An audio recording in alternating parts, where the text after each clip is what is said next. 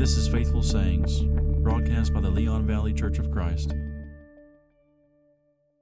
Appreciate you tuning in. We're going to talk about developing a better work ethic for God today. And I want to begin in Ephesians, excuse me, Ecclesiastes, Ecclesiastes chapter 12 and verse 13. I think that this is a good place to start uh, because of the broad, sweeping statement that it makes. In Ecclesiastes 12:13 we read that the conclusion when all has been heard is fear God and keep his commandments because this applies to every person. You know, God's expectations have been known from the beginning regarding our purpose as people, why we were created, and that is to serve him first and foremost, to revere him, to love him, keep his commandments. That is the whole duty of man, your Bible might say as it renders Ecclesiastes 12:13. So whatever we do with our time in whatever job vocation we choose, we do it with all of our might for his glory with that ultimate end in view. Right? So we may be nurses or attorneys or teachers or janitors or mechanics, whatever whatever it may be, we do that hopefully all to his glory. And Ecclesiastes again in chapter 9 and verse 10 Solomon says, Whatever your hand finds to do, do it with all your might. For there is no activity or planning or knowledge or wisdom in Sheol where you are going. And we find that same principle repeated in Colossians chapter 3 in the New Covenant in verses 23 and 24. Paul will say, Whatever you do, do your work heartily as for the Lord rather than for men knowing that from the Lord you will receive the reward of the inheritance. It is the Lord whom you serve. And this principle has always been effect in an effect, right? There's there is no one higher or mightier than God. He is perfect. He deserves all obedience and submission, and he should dictate everything that we do, everything we think and say in our in our lives. He deserves our best in everything. And so that's going to carry over into whatever we do for a living, specifically as we're thinking about today. Uh, so we we do it with all of our might, not because you know we are just so thrilled to be there each and every day of our lives, or we have such a great boss, or we love the people we work with. All of those things may be true, but even if they're even if they weren't, even if it's a difficult situation we're in, we still want to do it for God's glory to the best of our ability. Laziness is something that has always been condemned. So, this is one particular area of application we can think about uh, as we study these passages and think on these passages that speak to us in regard to our work ethic. So, one very well known one is Proverbs 6. You remember the example of the ant in verses 6 through 11. So, this is Proverbs 6, verses 6 through 11. Go to the ant, O sluggard, observe her ways and be wise which having no chief officer or ruler prepares her food in the summer and gathers her provision in the harvest. How long will you lie down, O sluggard? When will you arise from your sleep? A little sleep and a little slumber, a little folding of the hands to rest. Your poverty will come in like a vagabond, and your need like an armed man. So, God is telling us you know, we have to be his people should be marked by their proactiveness and their diligence. They should not be waiting till the you know they're not procrastinators. They are not sluggards or lazy people as your translation might say. Uh, th- that's the kind of behavior that's that's condemned. And so maybe we're not you know just 100% psyched to go to work every day and we're not um, feeling 100%, you know, maybe we're a little down for whatever reason. We don't feel well physically or emotionally. We got other stuff going on or there's trouble. That is not an excuse to be half hearted in our efforts. Uh, but when we go out into the world for the day, you know, as God's people, we have to be willing to submit, of course, to Him first of all, but that entails submitting to God entails submitting also to our employers.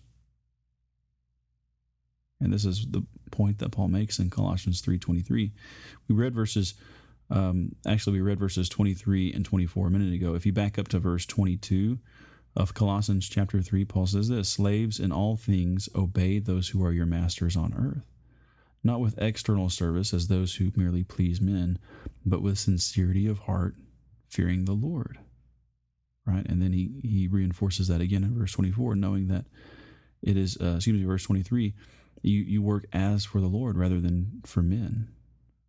But I want to emphasize this point about doing all things um, in all things obey those who are your masters on earth. Now, you know, first century slavery had a very different character than what you know 21st century Americans think of when they hear that word slavery. Right? It has some different uh, connotations from our own recent past in the 19th century, but it, it here it was very common in Paul's time for educators to be slaves. And so they would be responsible for teaching uh, children. They would live in the homes. They would be supported, you know, with, with food. It was a, a different arrangement than probably what we think of. And without getting too far off into, you know, comparing first century slavery to, you know, 19th century American slavery, I, I, we, I think we should just focus on the principle of this you know what's being talked about in this relationship here. You have a subordinate and you have somebody who's an authority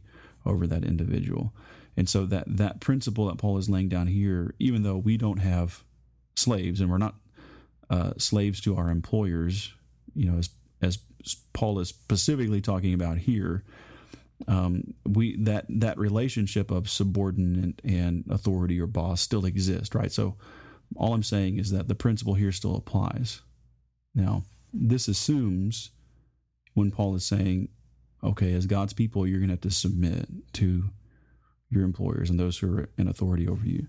And this, by the way, you know this this relationship, uh, this instruction carries over in a lot of different relationships.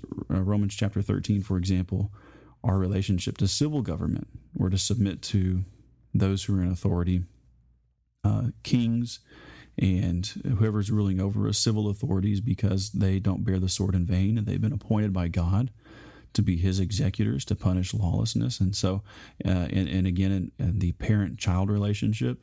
So, all relationships and where there is a subordinate and an authority, the subordinate is to submit to that authority um, out of his respect for the ultimate authority of God, right? Because this is what God is saying to do.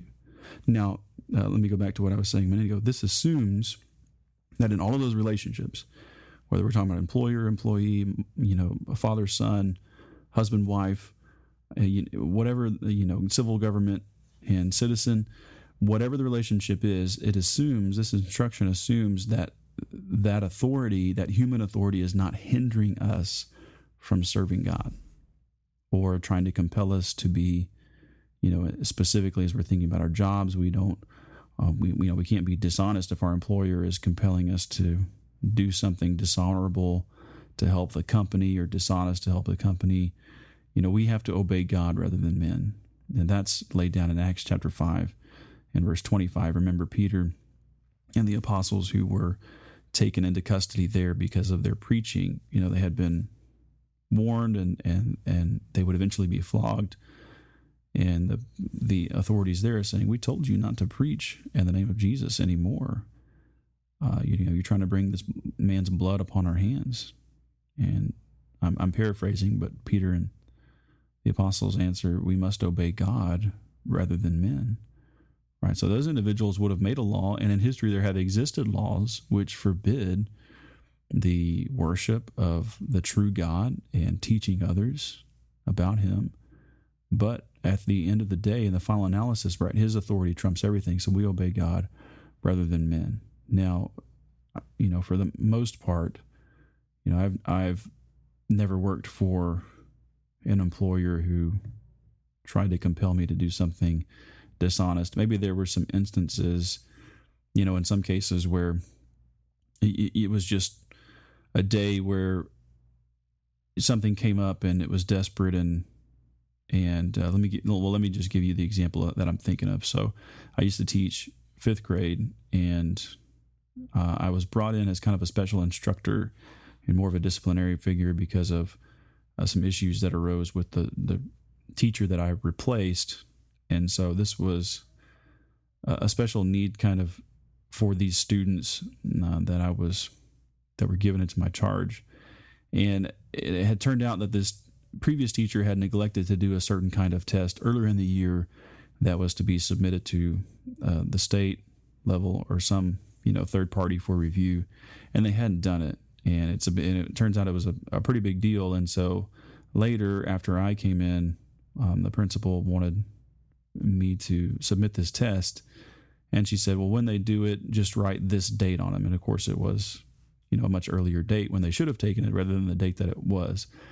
And so that would be an, an instance like, you know, just in a moment where if you're not thinking clearly, and I wasn't. I just thought, oh, okay, it needs to be done. And but you know that would have been an opportunity for me, and it was an opportunity to say, you know, I can't do that. That would be dishonest. We just need to be straight with the people that yeah we forgot, um, or you know explain what the situation was.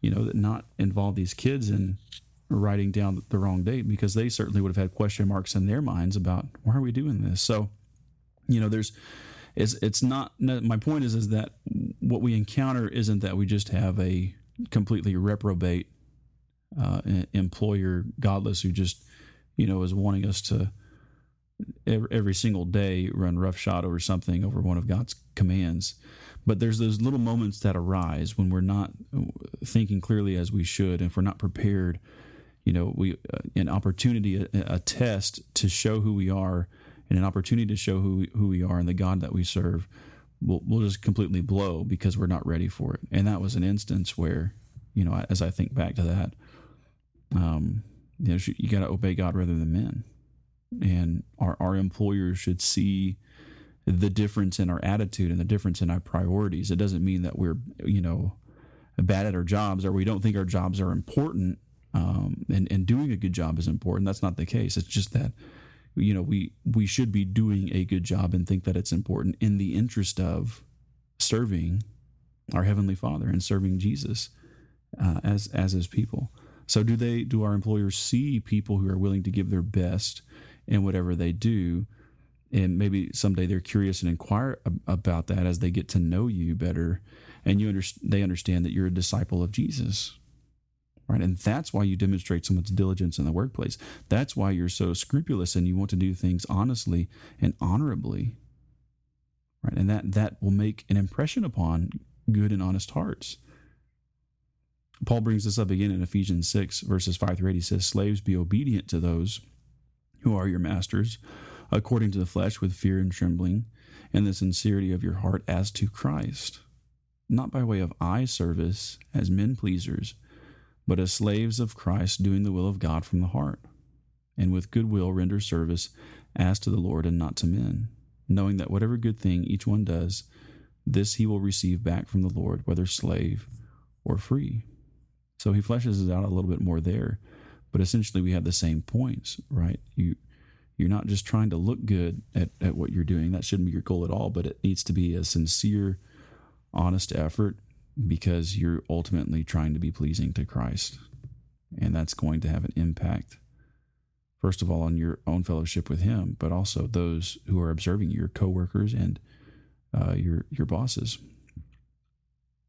And if we were to continue reading, the very next verse, Paul then addresses the other side of the relationship. So Christians who are employers rather than employees, maybe they're in positions of authority. The same applies in verse 9. Masters, do the same things to them and give up threatening, knowing that both their master and yours is in heaven, and there's no partiality with him. So be conscientious of, of that for the you know the same reason the same reasons that we work hard as employees and are honest and trying to do our very best. Um, the same is the you know the same reason we should be good employers and honest and doing our, our very best and being kind to those who are in those positions uh, that are subordinate to our authority given to our charge. And Paul gives us the reminder the master is going to judge everybody. He's the master of all. It doesn't matter what position you have in this world. In the end, you're accountable to him. And that's what you have to be thinking about. James tells us in James 2 and verse 13 that judgment will be merciless to the one who has shown no mercy. Mercy triumphs over judgment. And Jesus says in Matthew 6:15, if you do not forgive others, then your Father will not forgive your transgressions. Um, so we're talking about th- those passages are talking about interpersonal sin and, and people, you know, who are separated by sin, who have their relationships fractured by that. But I think the principle could be just as easily applied to employer employee relationships. Uh, as we think about our responsibility to work and, and be pleasing for the Lord, we want to demonstrate a gracious attitude toward employees and, and employers, you know, whatever side of the that relationship we're on. We've been tasked with uh, this this tremendous responsibility. You know, as an employer, even if you have more authority than others in, in the workplace, you still have to be gracious, or at least you should be. Uh, as a Christian, you don't want to give anybody a reason to reproach Christ, or you know, if they if they know that you're a disciple of of Christ and you're just a, a nasty, uh, you know, miserly boss and and and unmerciful and you know just always jumping on people that you know that that reflects upon the one that you serve. So, what message are we sending to those around us? You know, each of us has secular work again, but we ultimately have a greater task that must be accomplished while we're at work. So we can think in terms of, uh, you know, serving God generally as we have up to this point and doing all things for Him.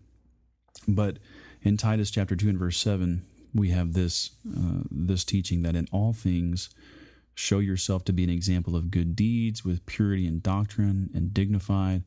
In Philippians three seventeen, Paul, Paul says, "Brethren, join in following my example." And the, observe those who walk according to the pattern you have in us. And let me give you one more passage in 1 Peter 4:11 that whoever speaks is to do so as one who is speaking the utterances of God.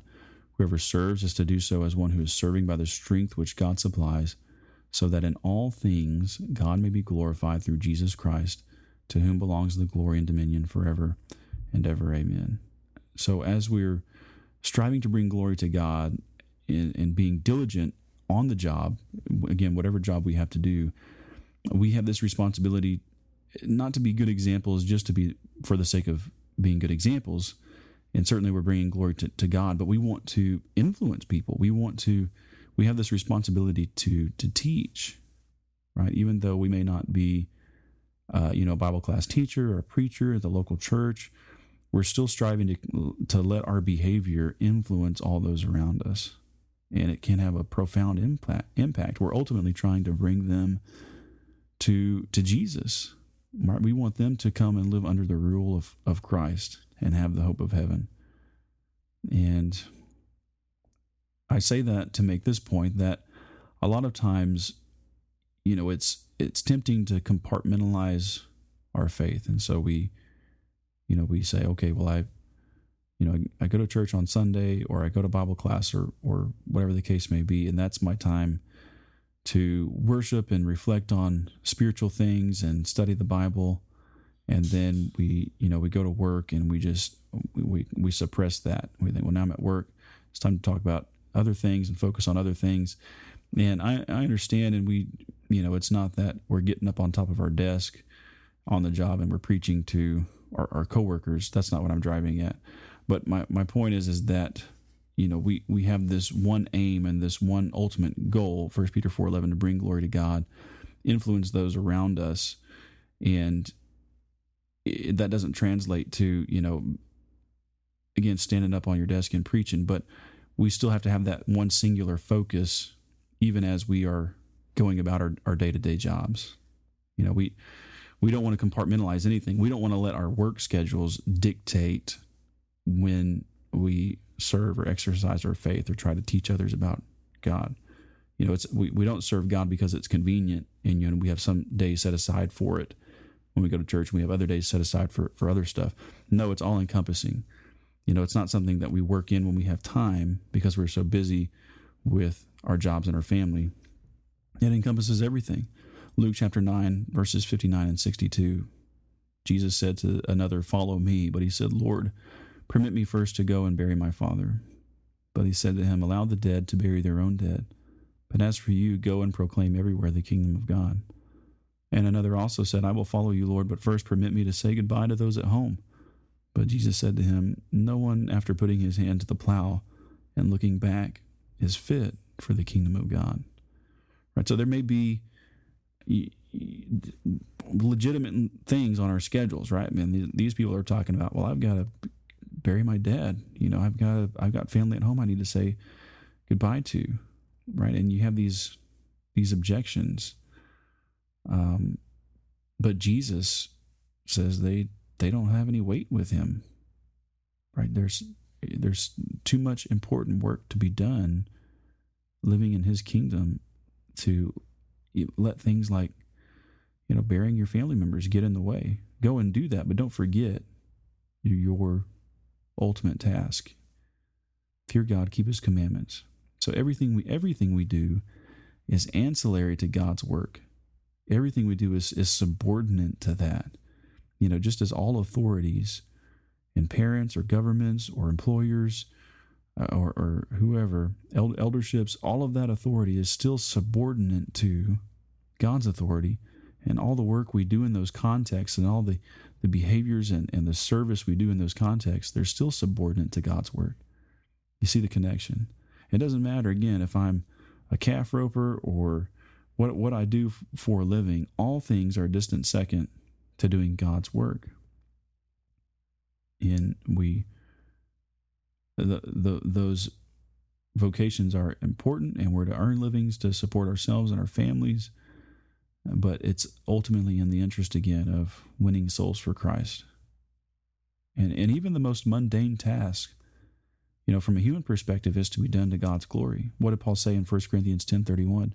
Whatever you do, whether you eat or drink, do all to the glory of God. Right? So you, you see how pervasive that singular goal is to be in, in our lives. So how can we how can we reorient so that we're doing a better job? How can we help ourselves? I think one way Scripture teaches us to to have that mindset um, is to pray. You know, begin and end each day with prayer, and not like half-hearted, you know, half asleep kind of prayer, but but really be intentional, really be deliberate about it, and set aside time to do it, and, and to and to focus and in sincerity and ask God to help you that that day, uh, to do your work heartily. Ask for Him and and to find opportunities to, to serve and teach others.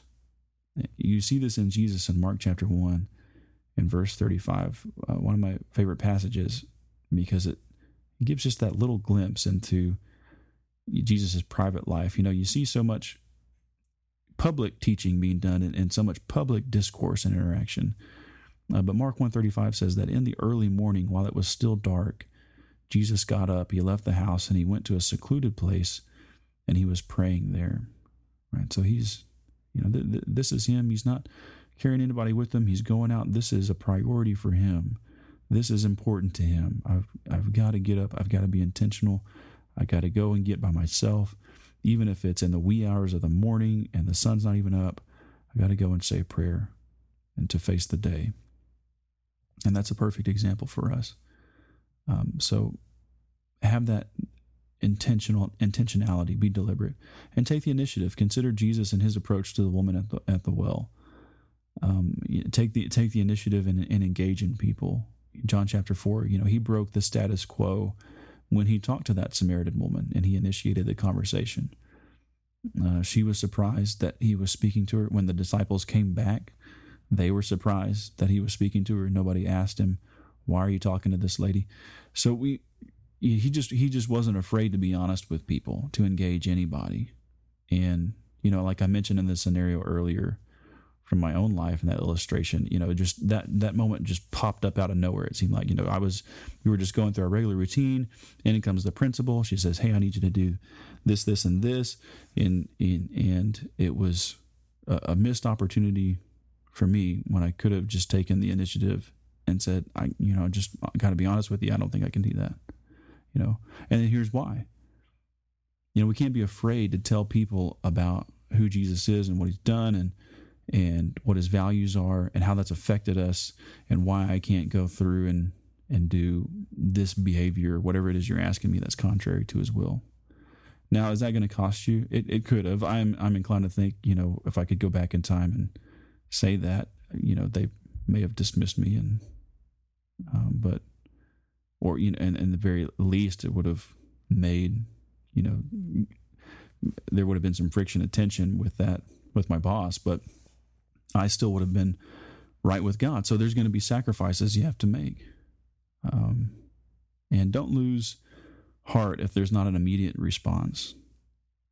You know, that influence can take time to bear fruit, but it, it does ultimately bear fruit if, you know, when we come across those good and honest hearts, like Peter teaches in First Peter 3, as he's telling wives there in that relationship, he says, you know, uh, submit to your husbands, and so that you may win them over with your your good and chaste behavior right? So he's he's talking about why christians who are married to unbelieving husbands and he's he's telling them that um, they can be won without a word if you continue reading there in, in, in verse 7 by by the behavior of their wives.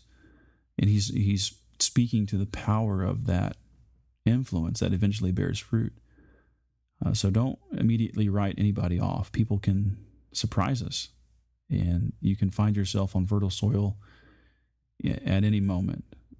If I had to to sum up our, our entire lesson in a phrase, it would be that worshiping and serving God doesn't revolve around family and careers. Rather, it works through those things, and family and careers revolve around worshiping and serving God. That's our entire purpose, right? Going back to where we started, Ecclesiastes 12:13, the whole duty of man is to fear God and keep his commandments. And Jesus teaches us Matthew 22, 37 and 38 that the, the greatest command is to love God with all of our heart, mind, soul, and strength. That is our ultimate purpose and goal. So, do people see that love for God in us each and every day as we go to work or go to school or do whatever it is we do for a living? Thanks for listening.